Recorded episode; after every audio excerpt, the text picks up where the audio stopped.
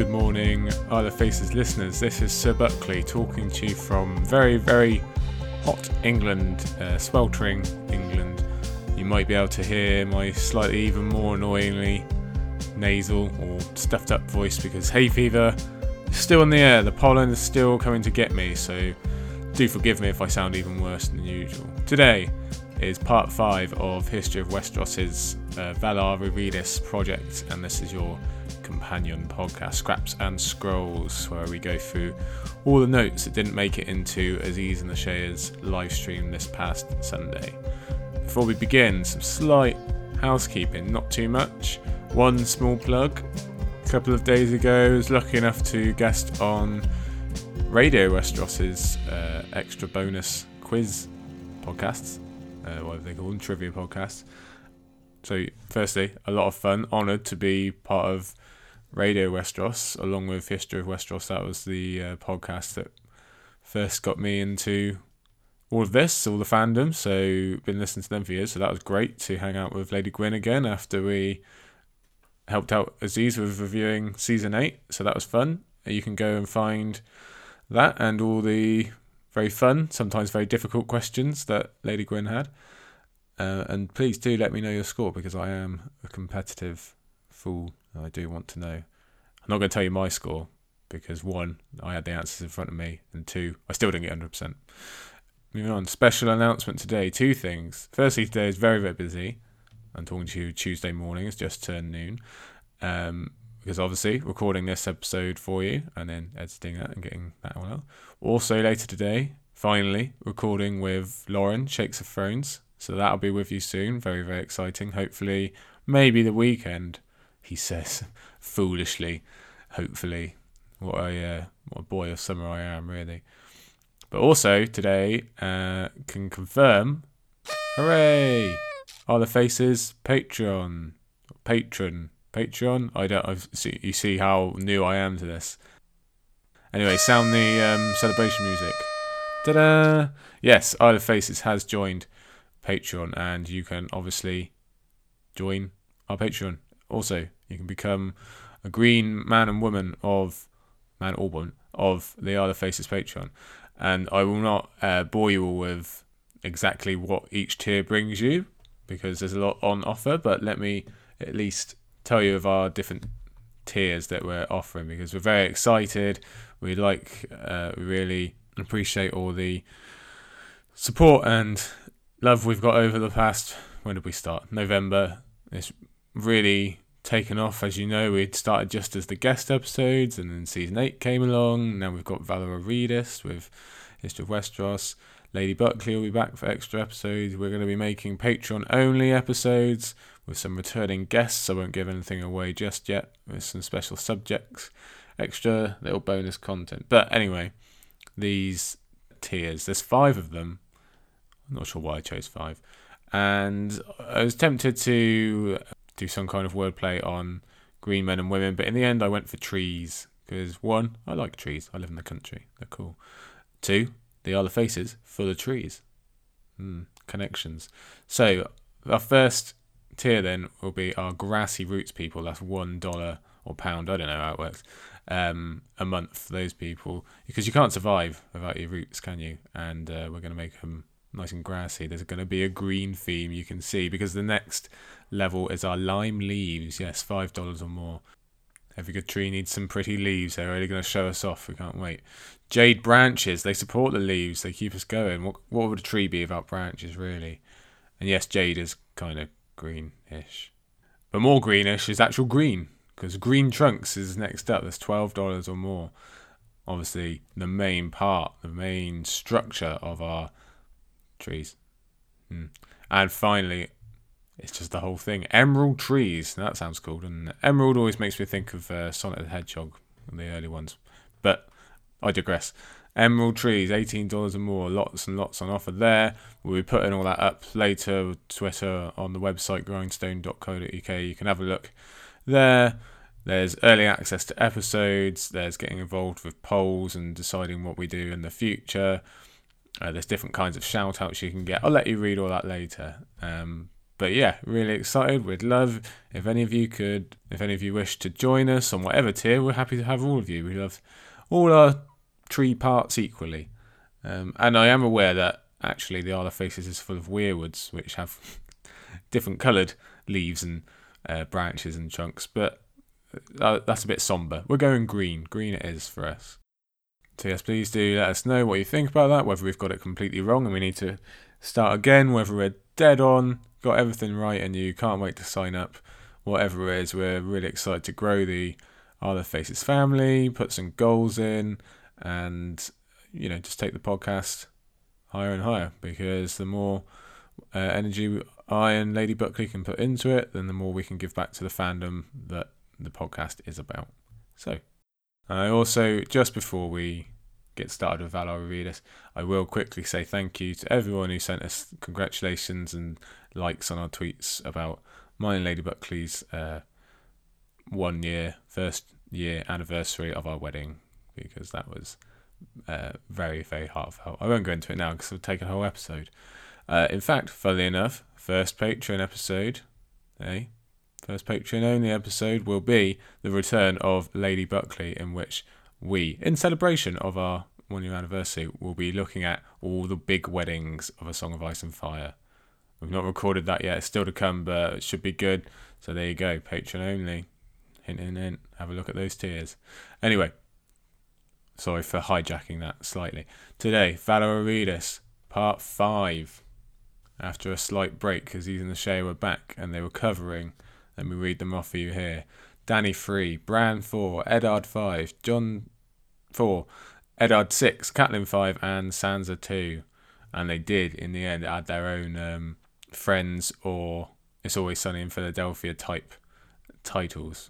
And I've never seen this, uh, It's Only Sunny in Philadelphia, so it's only, it's always Sunny in Philadelphia. So I'm going to have to stick to Friends titles, and they're probably still not going to be as funny. Head right into it. Daenerys free. Now, I should say, uh, Aziz and Chey, they had so much, they found so much foreshadowing stuff in all these chapters. Uh, not too much to notice, but overall for today. So they actually didn't need a lot of my notes. So I've got bunches left over for you guys. Um, I probably won't even be able to get to them all. So someone might have to start a third podcast here to get my leftover notes going no, not not really. I wouldn't subject anyone to that.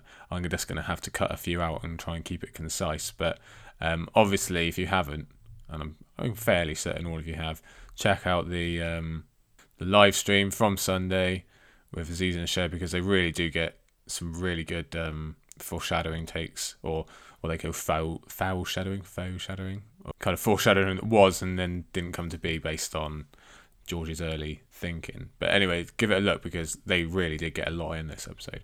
But as for leftover notes, okay, so we're going right down down the document. Here we are, Daenerys free. Now, in an early Dany chapter, when she first when she was actually marrying Khal Drogo, she got her wedding gift of the the silver, the horse. And you know, she went for a little ride around the camp and she had this exhilarating feeling and kind of uh, feeling freedom and her own power and her control for the first time, and we get a little bit more on that with her horse riding in in this chapter. And again, it's that control that she's been denied her whole childhood. It's really making her feel alive and feeling in the first time she's really had any kind of. she's holding the reins of the horse and of herself for the first time, that kind of thing. And that is especially, it doubles up because this society, it obviously, it values horse riding very highly. So it's getting her involved with this new family uh, that we spoke about before. It's really her integrating into this society is an important thing. And both of those feelings, the the control and the immersion into Dothraki society, that in turn, uh, you can see is right after how she she has this little ride around that she first starts feeling and acting like a Khaleesi, you know, giving the commands to Jorah, and obviously what happens with Viserys later in the chapter. That's all a knock-on effect from this control and this um, this self-confidence that she's got from riding the silver, because you know obviously self-confidence and stuff like that.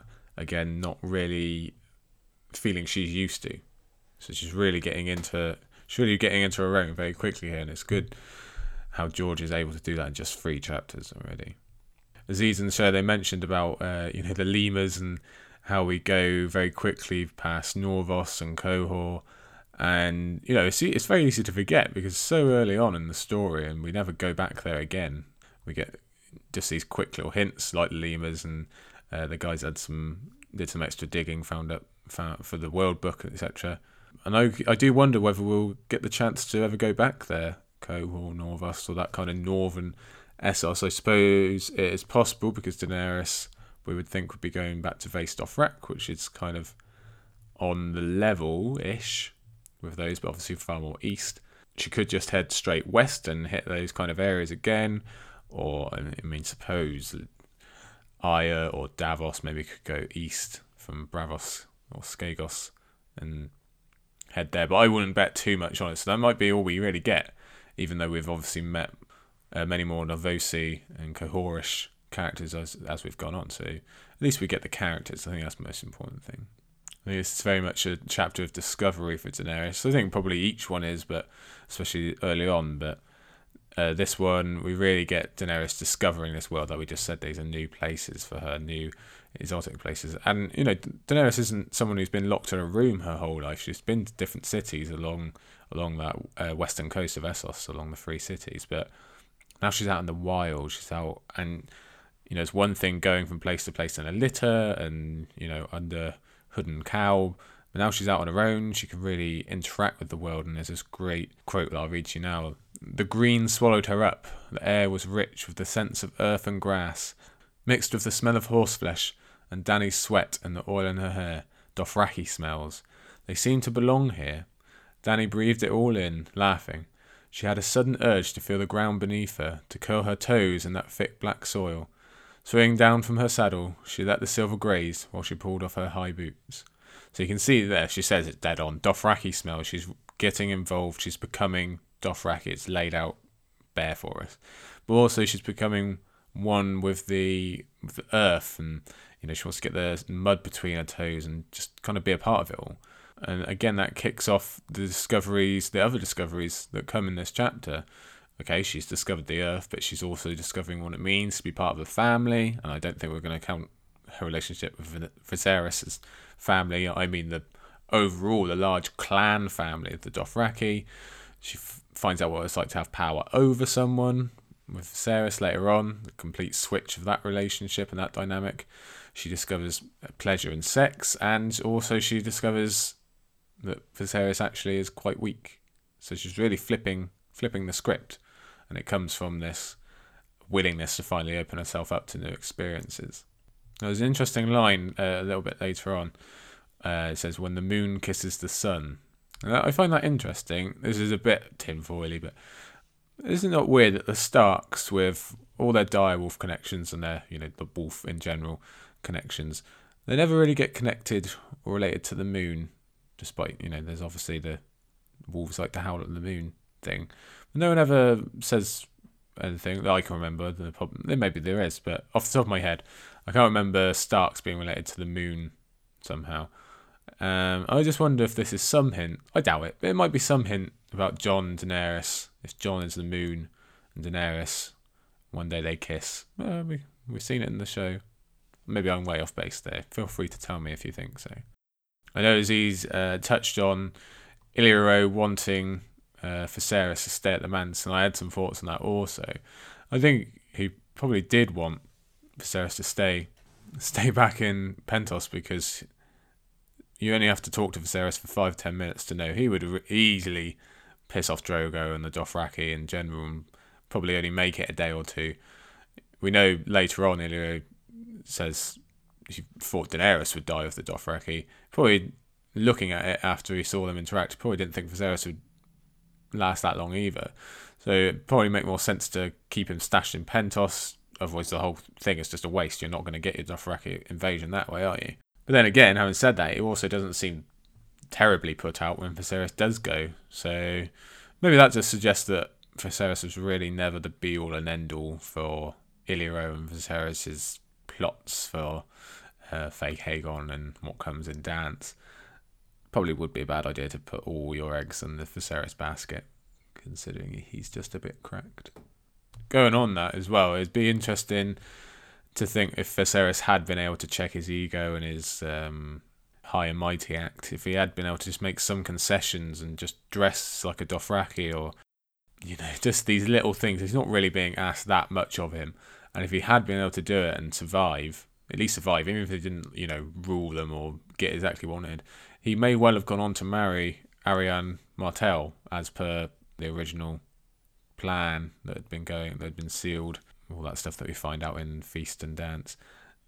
And you know, that really does bear a lot of thinking about, and we're not going to spend our time here because we could go on all day. But oh, Viserys, if only you had. But he didn't. So on then to uh, Bran 4. There wasn't that much in that Daenerys chapter, so we're going to go quickly. Oh, I didn't give it a um, a thingy, did I? And uh, I've, I've not looked specifically at Aziz and the Chey's titles, so if I do copy them by accident, my my apologies. Uh, Daenerys 3 is the one, the one with the toes in the soil. That's what I'll call it.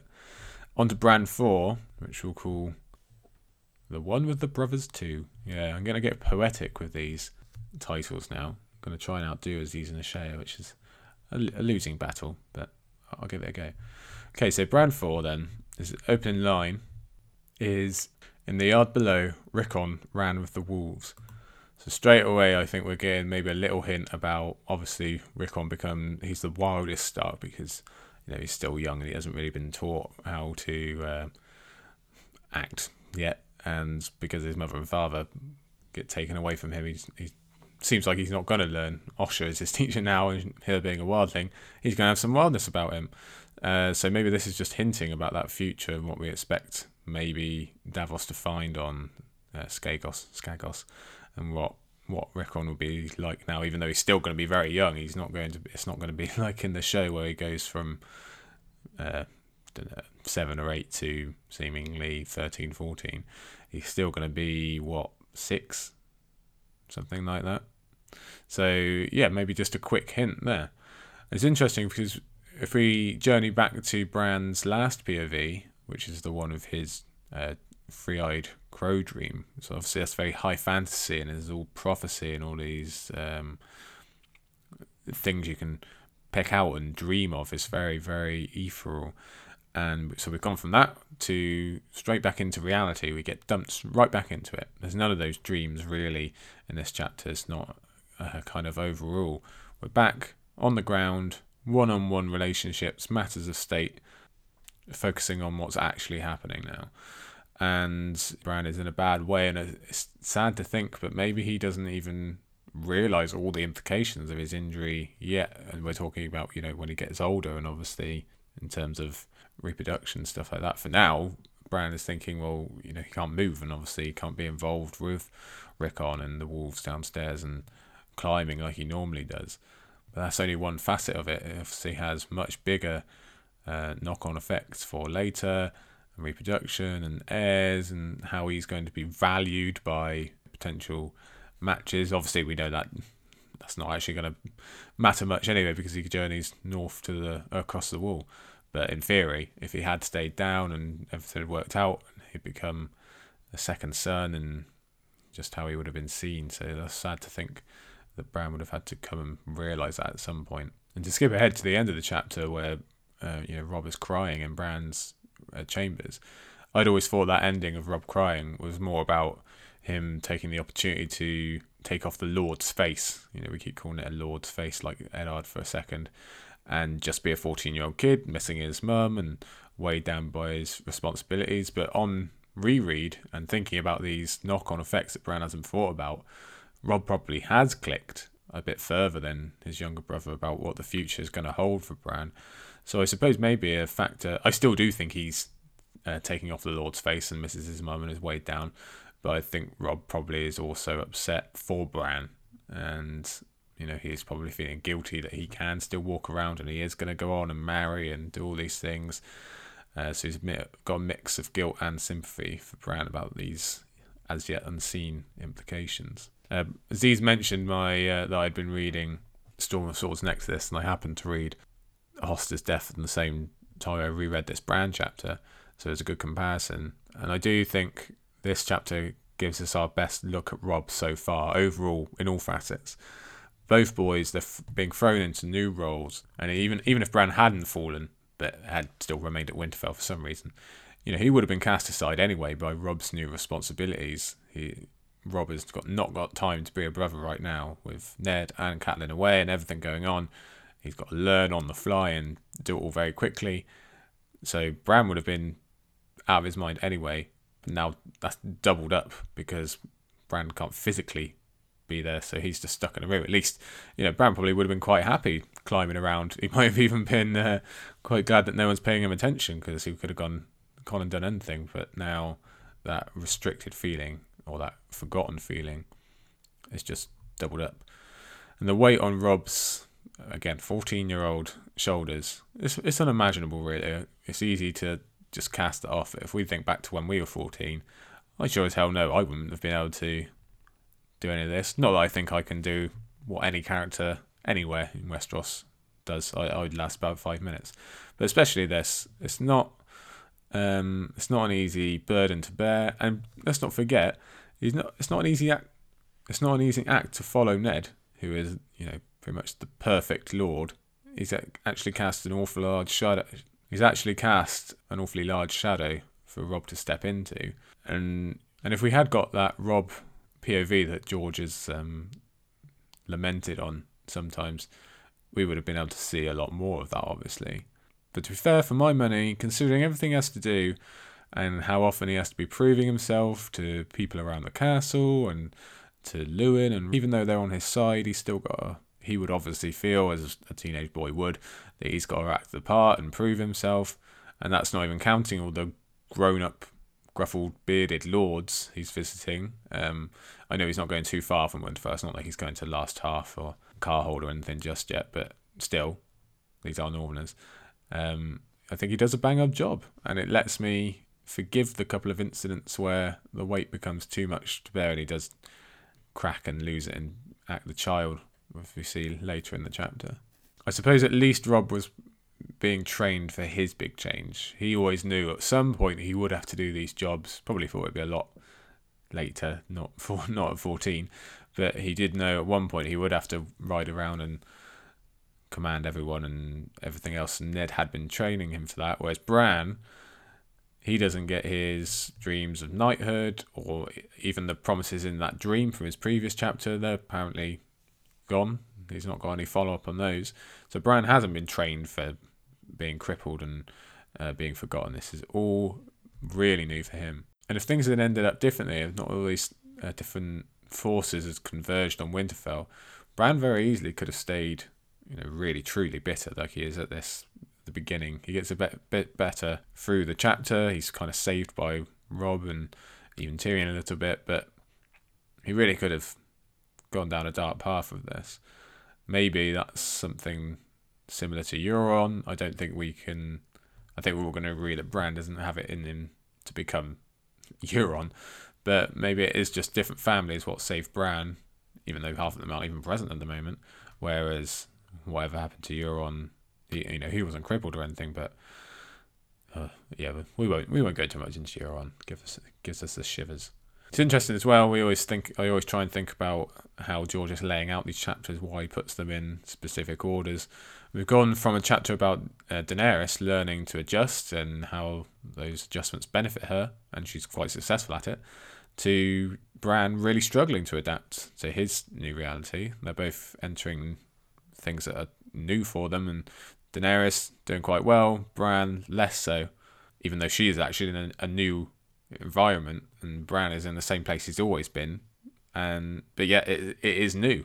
And anyone out there who's uh, been unfortunate to either be put into a wheelchair or have a relative have to use one that didn't before, everything completely changes. When Lady Buckley a couple of years ago, she had to use one for six months, and it was like we were living in a new town because you suddenly realise all these hazards and obstacles were there that you didn't think of before. You know, just steps to get into shops and stuff like that. And you know that's in modern times. So imagine for Bran, I doubt anyone's particularly when they're building Winterfell, they're probably not really thinking about making it all access. So we know how lucky he has had to have Hodor around to you know have that basket and everything else. So even though he's lived there and he probably knows Winterfell better than most people because he's been climbing on the rooftops for however long, now it is very very different place to him. Early on in the chapter, we get some good old Nan stories. Uh, Aziz and Chey really looked into exactly what was in those stories and uh, trying to figure out what that means to the future. Great job as always. I was thinking actually about old Nan herself and a bit of uh, an emotional thought, but I wonder if old Nan puts so much stock and faith in these continued stories, it comes through as kind of the ramblings of an old woman, but she obviously cares and has memorized all these stories and mean a lot to her. And I wonder if that's because all of the characters in her own life and her own story, they've all drifted away and moved away or died. So these stories, apart from Hodor, they kind of seem to be what she has left. And, you know, it does get said old stories can be like old friends, so maybe she just likes revisiting them from time to time. She certainly seems to get some kind of uh, joy out of retelling Bran and all these Stark children, all these stories. So yeah, a bit of bit of sadness for old Nan there. We've also got to think of Robb. We said before that Jon he gets his lessons in leadership from Donald Noye and uh, Jeor Mormont and Aemon Targaryen eventually. And Robb, we, we can imagine, is getting the same thing from Luwin and those that are left to him, probably Luwin mainly. So he's taking on those lessons in the same way that Robb is, uh, in the same way that Jon is. Looking at the chapter as a, as a whole, transitioning from beginning to end. So it starts off with those old Nan stories about the long night, and it slowly moves into Tyrion arriving, and that's a nice little connection because Tyrion just a minute ago was actually on top of the wall and con- contemplating what could have been out there, and obviously the long night that's all above the wall, and Tyrion who's quite um, disparaging of all the, those tales, I'm sure we can imagine the kind of thing he'd think about old Nan's stories. But for a moment there, while he was on that wall, he was thinking uh, maybe there is something else. Maybe there is. It's not just uh, snarks and grumpkins or whatever he calls them. So that's a nice little connection. As for Tyrion, then, the first time readers, you could be forgiven that you could still suspect that Tyrion is involved somehow in this cat's paw, uh, the attempted murder on Bran. Obviously, we've got his POV, so probably not, but we're not 100% sure what he and the Lannisters are up to or his level of involvement. So it's a very tense scene. What comes out of it is a small hint of what could have actually been between certain Starks and certain Lannisters, if not for these past strings that they're always dancing on, as, um, as Tyrion puts it. And if we cast our mind back to, I think it was part three of Valar Rereadis, the like Lannister luncheon, Myrcella and Tommen, they were really sweet about Bran and not wanting anything bad to happen to him. So we get that kind of childlike innocence, and in a way, even though Tyrion's not a child, there's that same connection where, you know, they could have all been friends if not for what's going on between their parents or their elder siblings and the the external forces of the world get get involved. It's nice to remember. Really nice Tyrion. He's just doing Bran a favour with this saddle. He's helping out Jon. He's helping out Bran. He's even kind of teaching Robb a little lesson. Uh, it's just nice to remember and considering the Tyrion we end up with after Storm and what he goes through in uh, in Dance. It's good to have these memories because we'll soon be leaving them. The chapter overall is fairly dark, but this saddle giving allows it to close on a high in the same way that Dany's does, or at least just before the ending. There's a at least a rise in the chapter. Bran gets to feel a little bit better. Then it goes a bit bad again at the ending. It does speak to the strength of the spark, strength of the Sparks, strength of the Starks. Other great families, they have siblings vying against each other, even going to war against each other. I don't think we need to go through the list, but Greyjoy and Lannister, Baratheon, none of them are great friends. And I mean, to be fair, we don't know what would have happened if all the Starks had stayed there and grown up together. They probably would have rubbed each other the wrong way at points, but we can assume they wouldn't be fighting wars against each other, and you can see Robb and Bran propping each other up instead of taking each other down. It was a very emotional scene right at the end, and for us rereaders, we know that Robb's promises to Bran about you know, seeing Mother and riding out to Jon and etc. etc. They're not going to come true. It's going to get worse. Robb's going to get taken away, and this nice little relationship between brother and brother that we've been lucky enough to see isn't going to last. A little while longer yet, but not not too much, and then Bran really is going to be kind of alone. Hmm. Bit dark. On to Eddard 5 then, the first two Eddard chapters today. And this is I think we can we just have to call it the one of Pycelle, don't we? The one of Pycelle's resume. Uh, he does see a lot of. He talks to and Littlefinger also in this chapter, but I think that's probably what we remember it to is just long chit chat with Pycelle and his long beard. And like I said, I apologise if uh, because me and Aziz were trying out something slightly different in the document. So if I do overlap with uh, anything mentioned on the live stream, then bear with me. I'm still figuring it out, but probably not. Anyway, um, this this chat he has with Ned, it's either there's two possibilities. Either George hadn't quite figured out all the pieces to the Jon Arryn murder and how everyone figures into it, which I I don't think I can really buy into, or Grand Maester Pycelle is a literal moron, which we can probably all agree is the more likely scenario. You know, he really can't lay out the connections of Jon Arryn's murder more clearly, uh, giving Ned the book and telling him what his last words were and um, the stuff he says about his illness. How easy would it have been just to say, you know, Jon Arryn did get whatever sickness other old people get, and yeah, that's expected. And you know, he could have even said that he'd seen symptoms throughout the throughout the past couple of months that other people hadn't because he's a Grand Maester. He could have even said that Jon knew he was ill and was coming to him. You know, he can he can definitely do more than he did here instead of laying it on an actual plate for Ned's investigation to continue.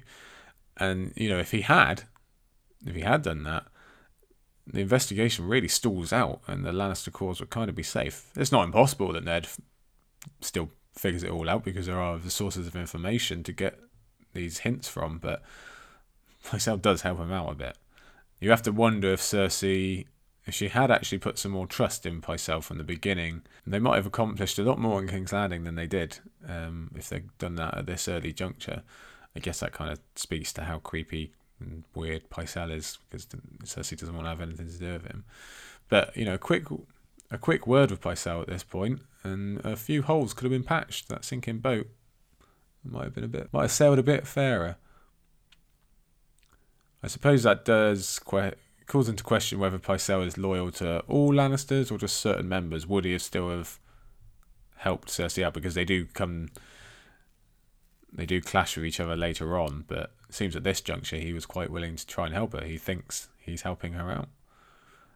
It also makes me question why Cersei didn't actually try and poison slash kill Jon Arryn. Why wasn't she? You know, Pycelle thinks she is. We later find out she isn't. But why wasn't she? You can forgive Pycelle for thinking that. It definitely makes sense that she wants Jon Arryn dead. It doesn't really make sense for the Cersei we know that she wouldn't have at least t- attempted something rather than let Jon Arryn sniff ever closer to the truth. I suppose she could have, and we just don't know, and she hasn't referenced it in her own POVs that she was trying to think of something, but doesn't seem to. Like I say, this this chapter is very much Pycelle focused, and we find out that Pycelle is incredibly egocentric. He like he lists off his resume basically as soon as Ned walks in the door and we can be forgiven for thinking um, at this early point that his end goal is actually just self importance. Maybe he's just trying to further himself and wants, you know, fame and comfort more than actually being loyal to any third party. Then again, having said that, mm, that's also a pretty good deflection, self preservation strategy. You don't need to worry about the guy, you know, he's a Grand Maester, he's got no particular ties, they're not supposed to be on anyone's side. Obviously, anyone who's really looked at the history of King's Landing knows that's not true.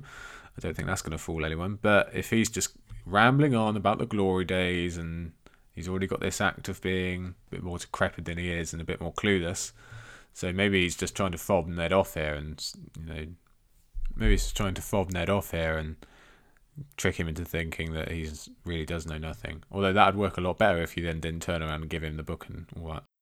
He goes from the conversation with Pycelle to uh, a much nicer conversation for Ned with Arya. And to be fair, what he says about he tells Arya what she can and can't become, and it does come off as pretty harsh. But I like to think that that's Ned just being afraid for her. Uh, it doesn't work on Arya anyway. She's far too strong-willed for that. But I think Ned is just seeing those similarities between her and Lyanna. I'm sure he's afraid for both of his children, but maybe more so for Arya because she's a bit wilder. She can get into more trouble, as we saw on the King's Road. So it's just that fear bubbling to the surface, and that's why he's a bit harsher. I do think these chats they are probably his one respite from the working life of the Hand of the King. And I think the chapter is set up to reflect that. It's business with Pycelle first. Nice moment of relief of Arya. Probably cherishes these little chats that he gets. And it's back to business with Littlefinger. And talking of Littlefinger, we see his buddy buddy tactic again that we mentioned before in the um, in his interaction with Catelyn. He gets Ned on side. He offers up the information on the Arryn household. Although it occurs to me this probably didn't really cost him anything, considering his involvement with the murder and Lysa and the Arryns in general. Littlefinger probably knew, and he might have even arranged the locations of all those members of the household and the Arryn servants. So he's not really giving up anything for Ned here. I do think he's correct in telling Ned to be paranoid about who's watching him within the Red Keep and the, uh, the city in general. That's good advice. Although I do think he also uses it as a way to control Ned. He restricts Ned's feelings of power and his actual physical movements also. But his f- feelings of power, which we've already discussed last week, last time, Ned doesn't really take advantage of his position, and here's Littlefinger playing into that by not letting Ned feel as powerful as he actually is. And I'd put good money on Littlefinger keeping up, keeping an eye on the Tower of the Hand after this conversation to learn that Jory is Ned's trusted man. He says to Ned, "Don't go yourself. Send someone you trust." I think Littlefinger walks right out, turns around, watches who comes out next, and he learns that Jory is Ned's most trusted man. I don't think he actually does anything with that information in this instance, but you can see how Littlefinger worms his way in and figures out households and servants and things that perhaps other uh, nobles don't really think of as valuable information.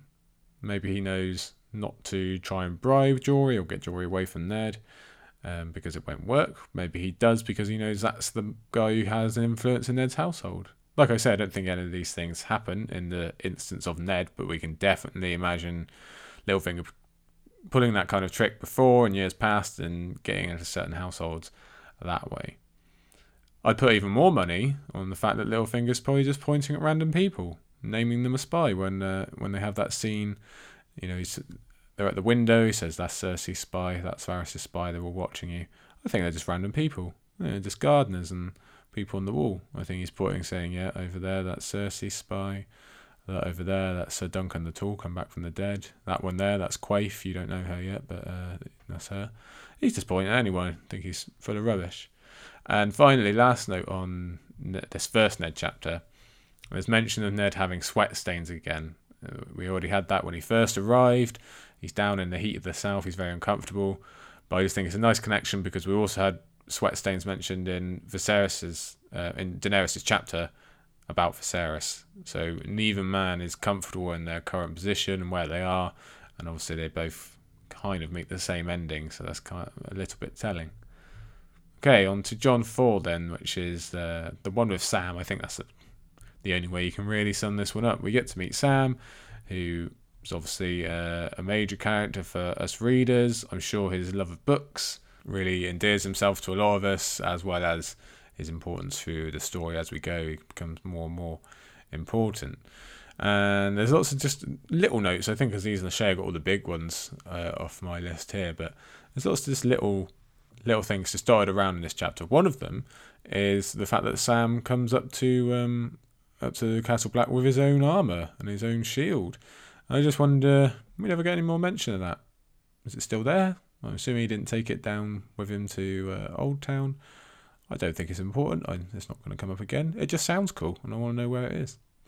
We have a fighting scene also with um, with Jon, you know, going into leadership mode, and it's quite cool to get an insight into his thinking when he fights. We see this with Jaime later on also, and some other characters, um, and just how he recognises how you know what people are going to do and how to counteract it.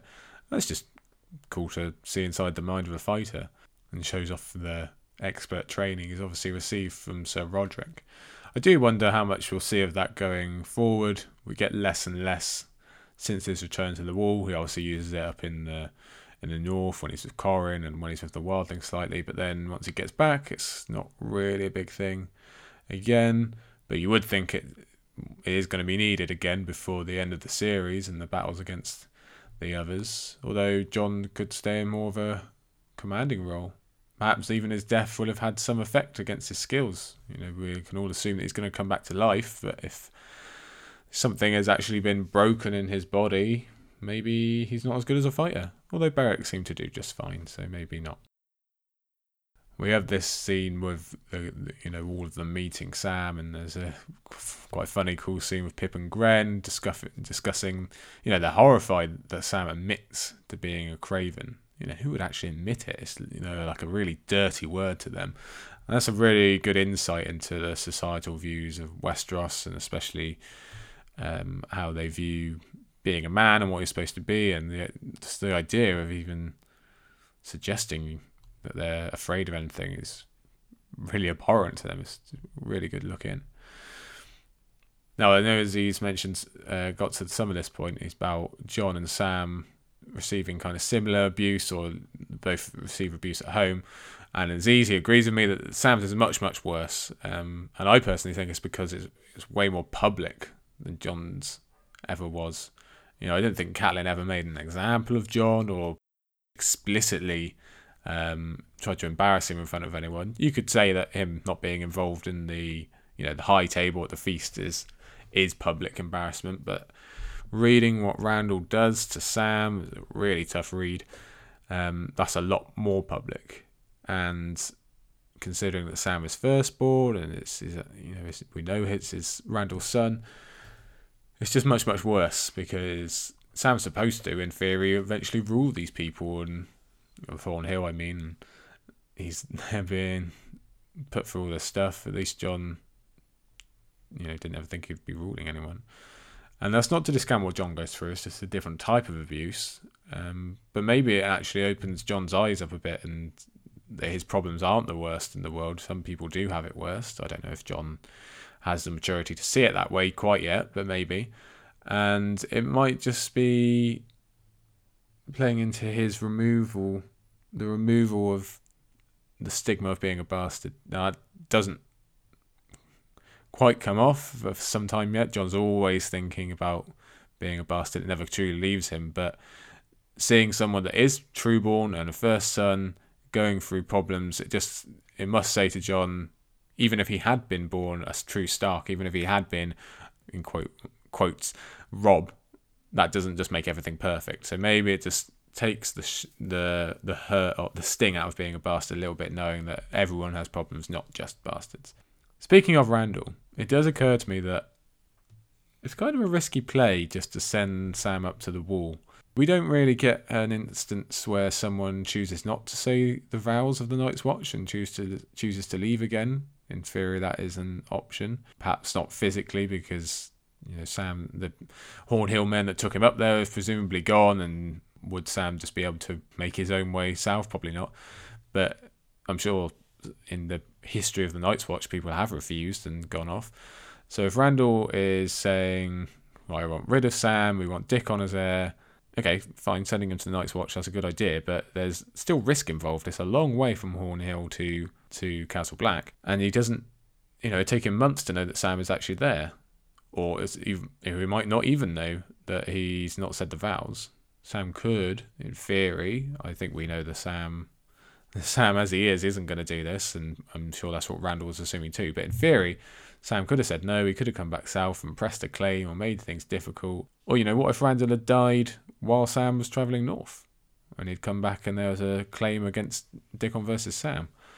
Like I say, no doubt Randyll was confident. Sam was far too cowardly to not do what he was told but it's just interesting to think of, especially about those recruits who choose not to say the vows, if indeed there are any. This new friendship and this new brotherhood between them, it does wonders for both Sam and Jon. You know, Sam is the project that Jon can focus on, and it finally helps him move forward in his new life. We've talked about, and you know, Daenerys finds her thing to get immersed in the Dothraki, and later we'll find Arya focusing on water dancing, and this is kind of what Jon needs. Jon needs someone to protect and someone to. It just needs to take his mind off of being at the wall, basically, and that's what Sam provides for him. It's almost like he's a replacement for some of the Stark children. You know, he's a friend like Robb. He's a similar age as Robb was. Robb was, but he still needs protection like Arya slash Bran. He can still play the fill their roles a bit. Gives something. It just makes the life at the wall seem a bit fuller for Jon, a bit more worth something. You know, he's doing something good now instead of just being the skivvy. All right, back to Eddard then. This one is the I'm going to call this one the the one with Tobho Mott. He he really doesn't get enough of a highlight, so let's provide him one by naming a chapter after him. So this is Eddard six, where among other things, um, Ned has a council meeting about the tourney. He he travels through King's Landing and eventually he arrives at Tobho Mott's shop and meets Mister Gendry who again, much like Sam, we're getting involved. We're getting introduced to some major characters in this uh, in today's podcast. But Gendry, very important character, as we will come to see. Now, to me, this chapter is actually really about House Baratheon and how all these brothers fit together and just figuring out the family as a whole. We've met Renly and Robert, and we've spoken not a lot, but enough about Stannis that we've got a kind of an idea who he is. Um, but it's weird because it's focused on House Baratheon, but only Renly actually appears. All these Baratheons, you only actually get one, or one and a half if you count Gendry. Um, and I think Aziz mentioned this, but we've been thinking about Stannis, and but as rereaders, it's really easy to see the the hole that Stannis leaves by not being in this book and in this chapter. You know, it's a vacuum. Um, I think that comes off even for first time readers, but certainly knowing what we know of Stannis as rereaders, the mind kind of boggles about what it would have been like if he actually was there and how much things would have changed. But that's just for us to lament and wish about. But for those first time readers who aren't who if they weren't sure before that this guy was having an effect was having an effect by missing out, they probably are convinced by the end of this chapter because it's laid out much more explicitly. So early on in the council meeting, we have Ned um, offering up his own men for the gold cloaks, which is you know, to shore up the city lines, and it's very noble and very Nedish. But as we know, with power of hindsight, it also weakens his position for later on. And it's another example of Ned not really using his position to the best of his abilities. Ned, he's he's the type type of guy he would never ask something of someone that he isn't prepared to do himself. We know that about him. That's we can draw a lot of examples of that. In this case, he could have just ordered someone else to supply men, but he won't because he can supply his own men. You know, he does ask for some more, but he doesn't actually have to give up his own guard. He could have easily just got replaced his uh, twenty or so men, whatever it is, with a command. And that kind of looks like an especially bad decision given that Sansa and Arya are still in the castle and they should keep guards as close as possible to them. Now, again, that's hindsight. We can only blame Ned so much. But it shows us how he can't really see the rules outside the game. He, you know, just doesn't really have it in him to suspect Janos Slynt or the Gold Cloaks. He has too much faith in the positions and the structure to really um, to really be guessing the extent of what could happen here. We come back to this in the Sansa chapters, but Pycelle mentions the advantages of uh, having a tourney for the small folk and you know how it uh, boosts their lives a bit, etc., etc. And Littlefinger adds the advantages of incoming coin and how that helps everyone out. But we know he he's championing that bit because most of the coin comes straight back to him eventually. So it's a good example of everyone no one cares about the tourney. No one cares about the small focus. Just what they can get out of it. And um, and Littlefinger's pretty dead on there. Speaking of this small council meeting, we have Renly being not particularly nice. Aziz mentioned my note about him calling Shireen ugly, and it's a bit revealing of Renly's true character. Um, now, I think, you know, if Shireen had been there, or if Renly thought Shireen was only used to him or anything, he'd be completely charming. So it does make you think about his interactions with Brienne and whether, you know, did he like, like Brienne or was she just useful for him? Did he say nasty things to her after the fact or behind her back? We don't know, but we can make some guesses. And we've spoken before about the relationship between Littlefinger and Renly. and you know they kind of seem to get on. And I wonder if, in some ways, Littlefinger's mentoring Renly. Not, I don't think either of them would use that word, but maybe Renly is just picking up some of Littlefinger's tendencies because they do seem to be pretty similar at this point. Moving on, there's some really cool descriptions. Moving on to Stannis, I mean, there's some really cool descriptions of the siege of Storm's End in Robert's Rebellion, which is really, really super important for the development of Stannis' character and his backstory, and it also hints what he's going to be like when we meet him eventually in the series. You know, he's stubborn, refuses to give up, and you know he had that back then in the siege, and he's going to have it again in the War of Five Kings. And if we're looking at the Baratheon family, the Baratheon brothers, then we can compare Renly and Stannis here through, the eyes of the siege, because Renly is, you know, he's a, a tourney king. He likes to play at war. He's a boy of summer, as Catelyn calls him. You know, he's not really a veteran or of anything. Whereas Stannis, he was down in the mud and the grit at a younger age than Renly is now. So that really shows you the difference between the two brothers. And it gives us some more hints about Stannis' military prowess and how that's going to play in later. And it also shows us how Ned and Stannis they could have connected over something like Storm's End. If we switch Ned in, if we sub him in for Stannis during that siege, I think we can be damn sure Ned is absolutely the last person to eat anything in that castle. He would have made sure everyone else was fed first. I don't know if we can go that far for Stannis, but he definitely suffered along with his men. It's not like he was keeping the food up in his chambers and letting everyone else starve. No chance.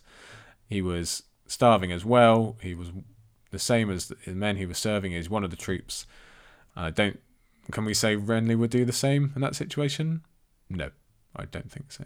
And we can look at the after effects of Storm's End as well. It's really what kicks off the chain of disrespect and the lack of recognition that forms the Stannis that we know. Um, you know, first he doesn't really get thanked or recognised for saving Storm's End, and then he goes and claims Dragonstone in Robert's name. Still nothing. No, you know, thank yous. And then um, I think it's Fair Isle in the Greyjoy Rebellion where he smashes the fleet, allows Robert's forces to take Pike. Apparently, nothing for that either. So it's all this build up of years and years. Stannis does a lot. Let's let's be fair for Robert.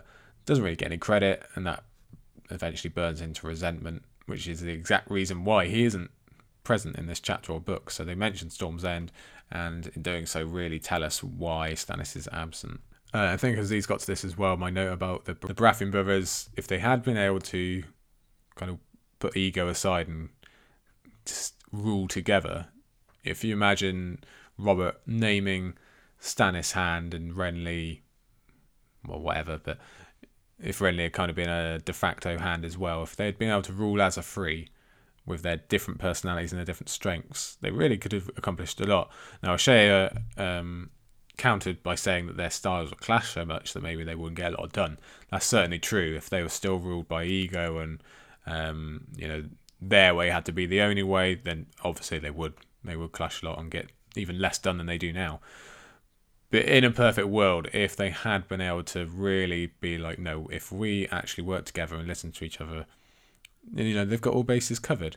But anyway, the point I had a further note in that there's it's not a direct comparison, but we can kind of see this three-way power balance in the original Conquerors. You know, for Robert, we can compare with Aegon the First. He's got the name, the power. He's the one who men and lords flock to, and he's the one who wins the battles. Not just him, but you know he gets the credit.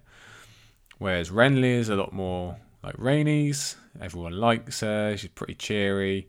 Um, just a lot more fun to be around. And we can definitely draw comparisons between Stannis and Visenya because no one really liked Visenya, and they used to say all these horrible things about her because she was kind of darker, morose. But in a lot of instances, she was the one who got the job done. She kind of saved Aegon's behind a few times. Um, and much like we've just said, Stannis got a lot done. So we, there's a certain comparison there.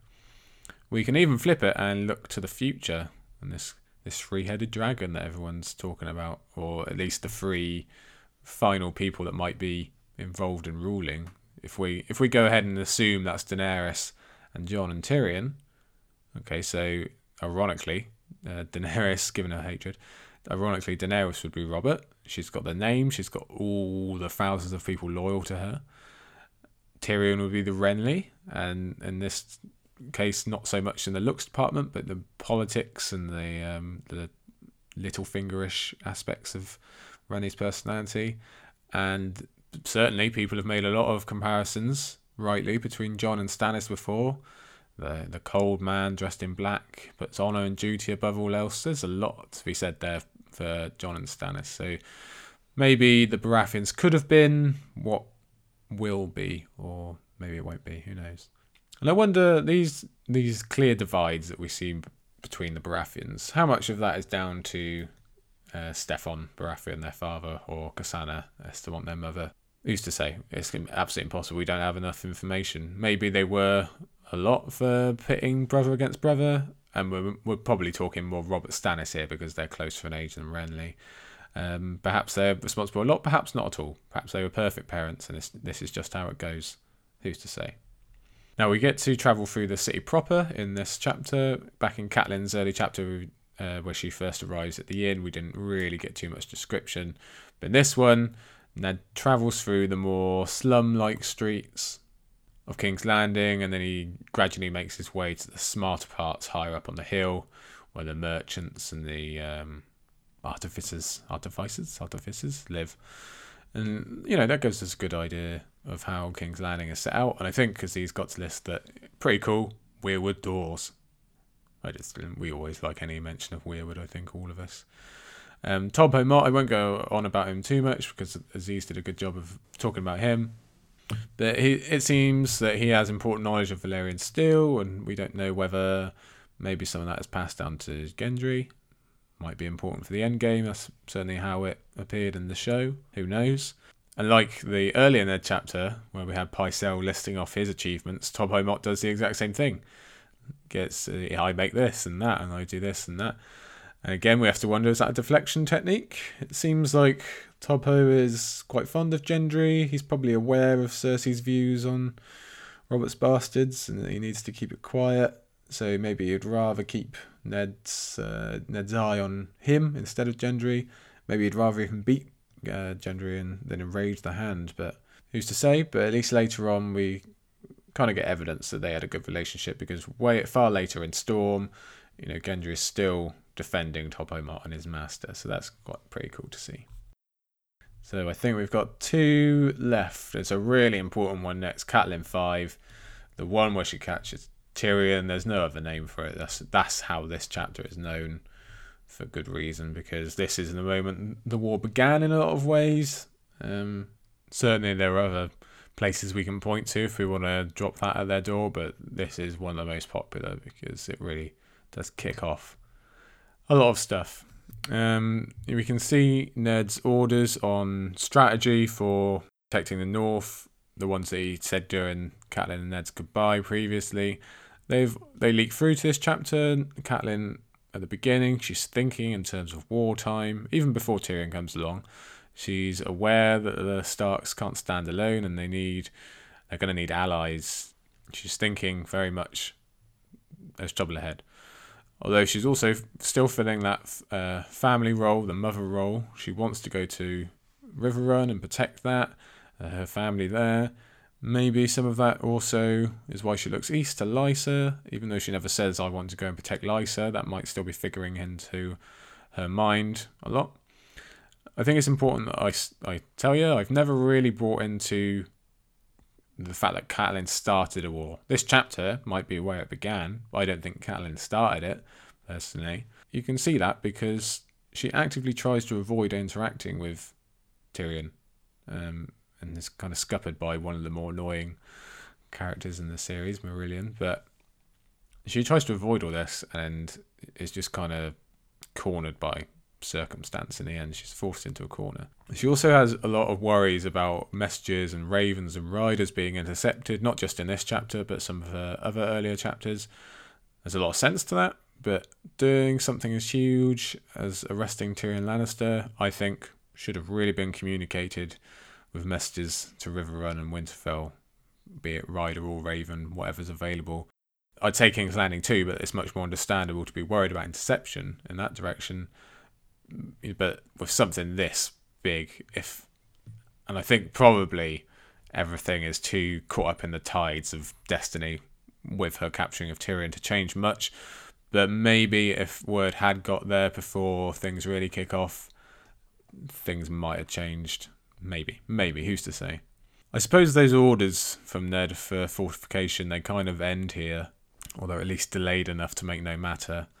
I'm really interested by how much would have changed if those orders for fortification had got through. Ned says keep an eye on Theon. Now, who's to say whether keep an eye on Theon translates into don't send him uh, to treat with Balon or don't take himself in the first place? Who knows? But a lot of stuff got to change there. A lot of big stuff. But I'm actually more interested in a fortified White Harbour and thinking about that. I wonder, does Wyman Manderley take orders for fortifying to include raising a fleet? Because if the Starks have any kind of sea power, and I'm not the one to, I know Brenda Beefish, I'm not the one to talk about how this is all going to affect a war, but I, I like to, I still like to think about it. If they have any kind of sea power, the war radically changes, in my opinion. They maybe they don't have to rely on making promises to Walder Frey to cross the river. Maybe they can use their ships. Possibly not if they really want to get into Riverrun in that direction. So maybe not in that case. But later on, they can get back above the neck during Storm of Swords to uh, take back the north. Maybe they can even treat with Lysa by landing at Gulltown and going through the Vale of Arryn instead of trying to get through the Mountains of the Moon and through Tywin. There's too many, too many uh, interwoven threads really to pick apart there, at least by a mind such as mine. But it's uh, it's cool to think about. I do think we can at least say that most importantly, King's Landing, they would have forced King's Landing to think about naval attacks from two different sources. Really would have piled the pressure on Tyrion and Cersei there. So at least it's something to think about. Finally, then, Sansa 2, the one with the tourney, among other things. And the season show really got to a lot on this.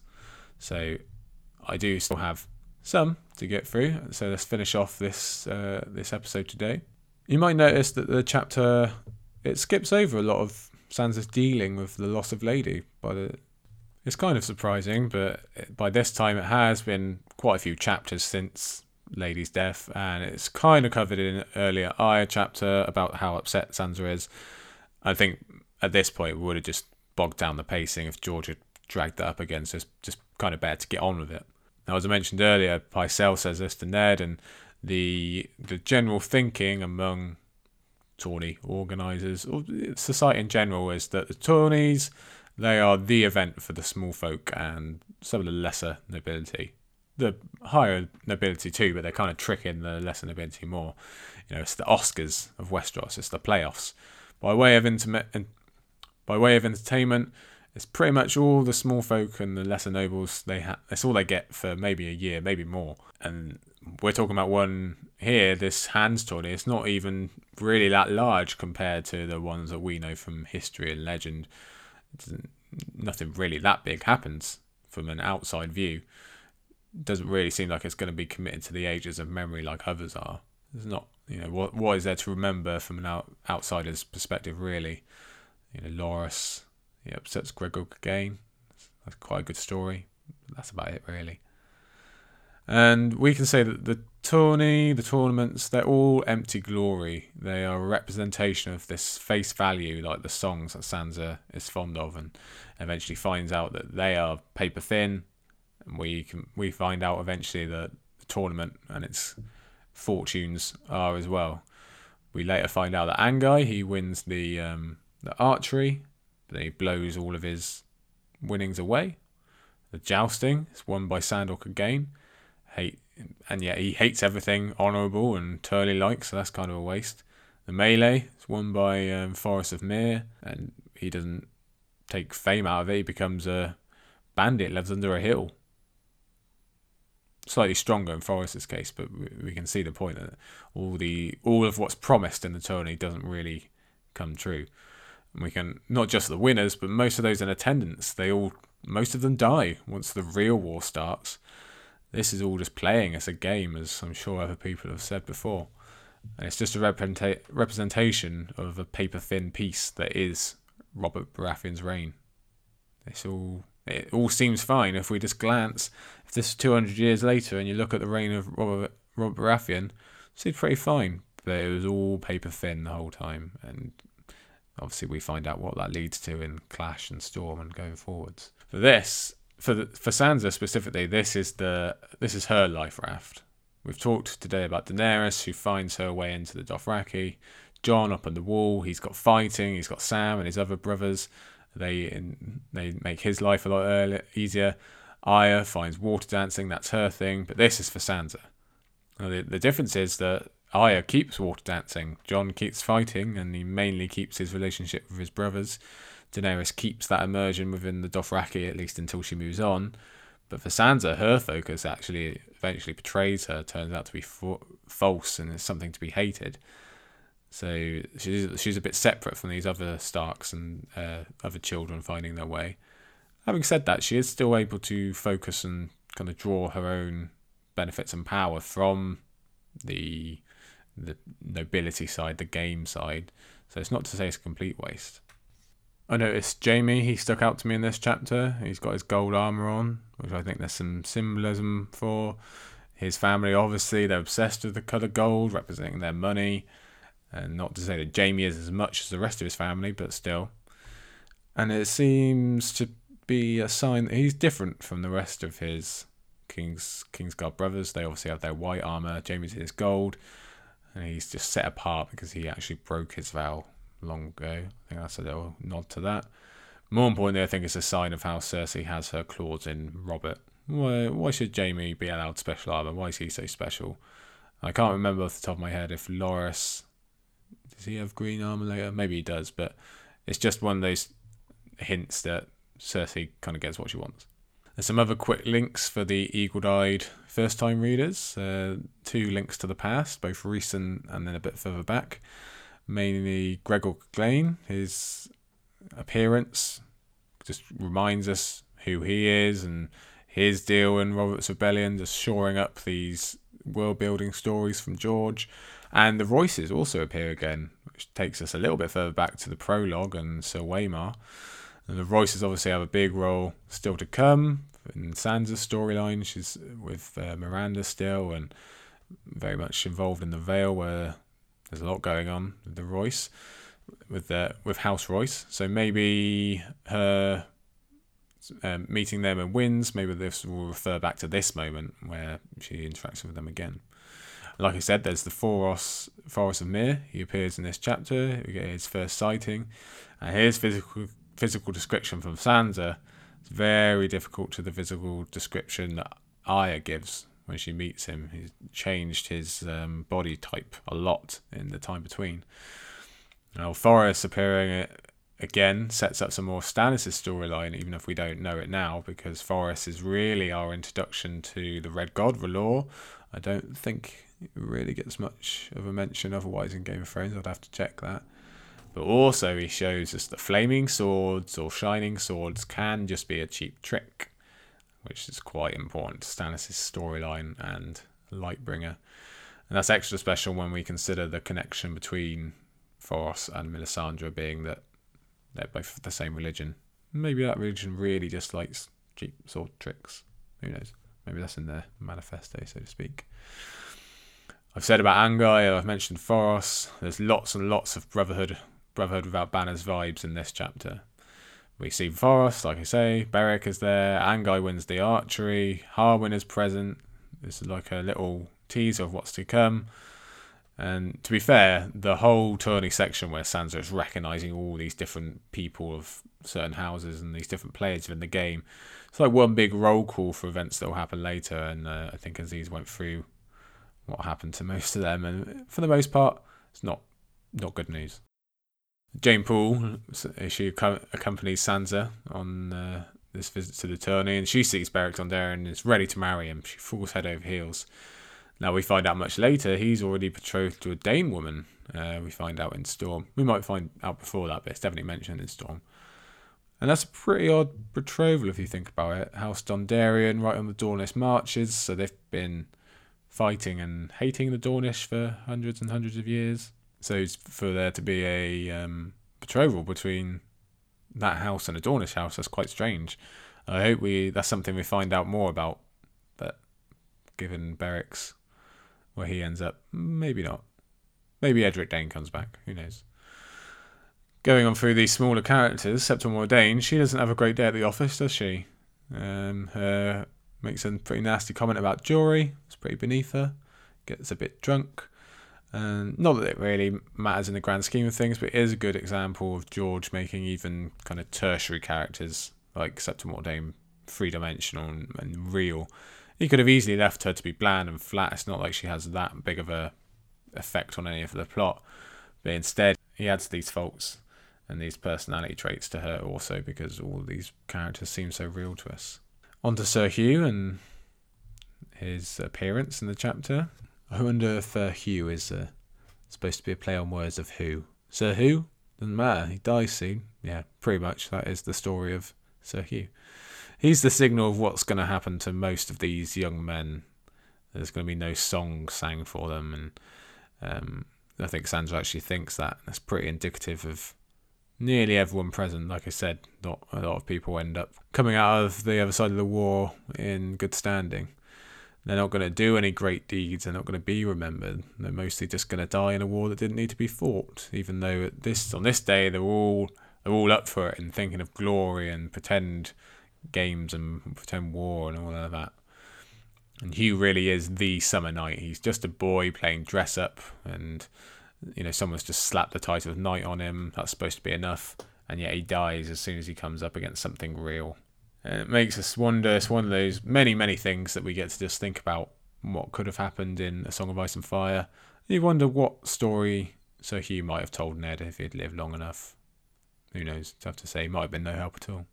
Sansa, she seems to hit on pretty much every emotion through the course of this chapter, such as the curse of being a preteen you know, she's excited for the tourney. She kind of falls head over heels, much like Jeyne did. Um, but in this case, for Loras, she's sees her first death and weird feelings there. We go through the whole rainbow.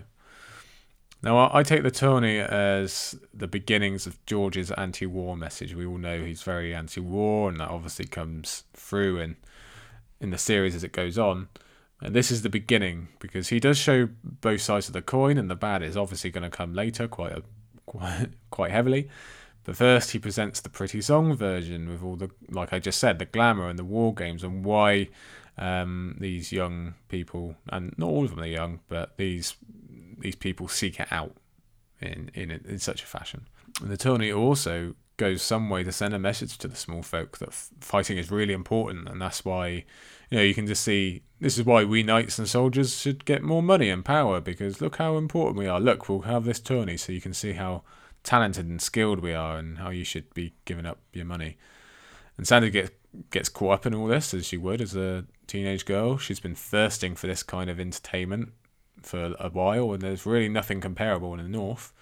But again, it is just a trick for the small folk. If you think of the amount of money on the line um, a, tenth for a hundredth or more of it would be life changing, completely life changing for all of these small folk. And yet here, the upper class are gambling at gambling that life changing fortune on where an arrow or lance lands or who's got the strongest arm on the day. And more than that, the trick is so good that the small folk actually cheer for it, which really says a lot about the the structure of society in, in Westeros at this time. We also have my final note. It's, it's Renly versus Sandor. They face off against each other in this chapter, which is a great parallel for you know, beauty versus ugly. Renly uh, oftentimes often said how he has a particular interest in looking good and kind of the fashion for it, and Sandor is obviously the antithesis of that with his burned face and he's not doesn't care what he wears, etc., etc. And but ugly wins. Ugly defeats beautiful and that really really enforces that early lesson of Sansa's and that what we were saying earlier about paper thin and what does the king look like and all these these themes that George is just hammering down early in this first half of Game of Thrones. And there you have it, everybody. That is uh, that's part five of Valar Rereadis. part five of 11, so basically halfway through the book now. And that was Scraps and Scrolls with all the extra notes from uh, History of Westeros's live feed. Now, Aziz and Chey, they are. Hang on, I just need to prepare myself so I don't sound jealous at all. They're off to Con of Thrones in Nashville, so next week, the 14th, uh, that's the Sunday, I mean, is an off day for them. So we will have no Valar Rereadis next week, obviously, because there's no extra notes to go through. But then I believe after that, there's a good solid month before there's another gap. So you'll get lots, lots through there. And um, yeah, like I said earlier, we've got our Patreon now. And one of the rewards for certain tiers is getting Valar Rereadis a day early. Because uh, from now on, they'll probably be coming out on Wednesday, Thursday for uh, non Patreon listeners. So give our Patreon a look. And if you are going to Con of Thrones, I'm not going to swear at you, but I'm, I'm, you know what I'm thinking. All right. No, have a, have a good time. Say hello to everyone for us. The other faces wishes it could be there. Maybe one day. Maybe one day me and Lady Buckley will steal a rowboat or something. Get some lessons off Gendry. But anyway, that was part five with our seven chapters. Say hello again soon. We'll be back with, like I say, all this Patreon stuff. Shakes of Thrones, we're recording later. That'll be with you very soon. And uh, yeah, have a good week, everybody. We'll see you soon.